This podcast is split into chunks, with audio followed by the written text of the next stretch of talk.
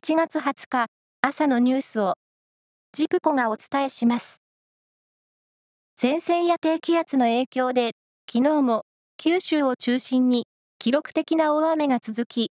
山口、福岡、佐賀、長崎、大分の5つの県では相次いで線状降水帯が発生し、河川の増水や崖の崩落が起きました。今日も九州南部では非常に激しい雨が降る恐れがあり、土砂災害などに厳重な警戒が必要です。一方、関東から中国地方、四国にかけては天気が回復し、厳しい暑さが戻ってきそうです。ヨーロッパ各地では熱波の影響が続き、イギリス・ロンドンのヒースロー空港で19日、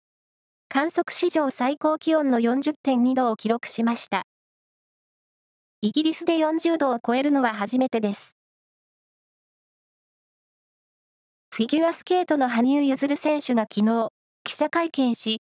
第一線を退く意向を表明しました。大相撲名古屋場所は昨日、10日目の取り組みが行われ、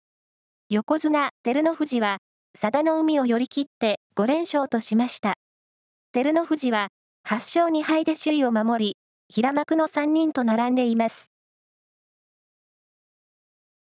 サッカースペイン1部リーグのレアル・マドリードと契約し、期限付き移籍を繰り返していた久保建英選手が、同じスペイン1部リーグのレアル・ソシエダードに加入することが分かりました。メジャーリーグのオールスターゲームは、日本時間の今日午前9時からロサンゼルスで行われます。日本勢でただ一人選出されたエンゼルスの大谷選手は、ア・リーグの1番指名打者で出場し、投手での登板はないということです。プロ野球。中日は DNA と対戦して3対2で勝ちました。ビシエド選手にスリーランホームランが出ています。お笑いコンビ、ティモンディの高岸宏之さんが昨日、都内で行われた独立リーグルートイン BC リーグのチーム栃木ゴールデンブレーブスの記者会見に参加し、チームのトライアウトに合格し、選手として入団することを明らかにしました。芸人と野球選手の二刀流。やれば、できる。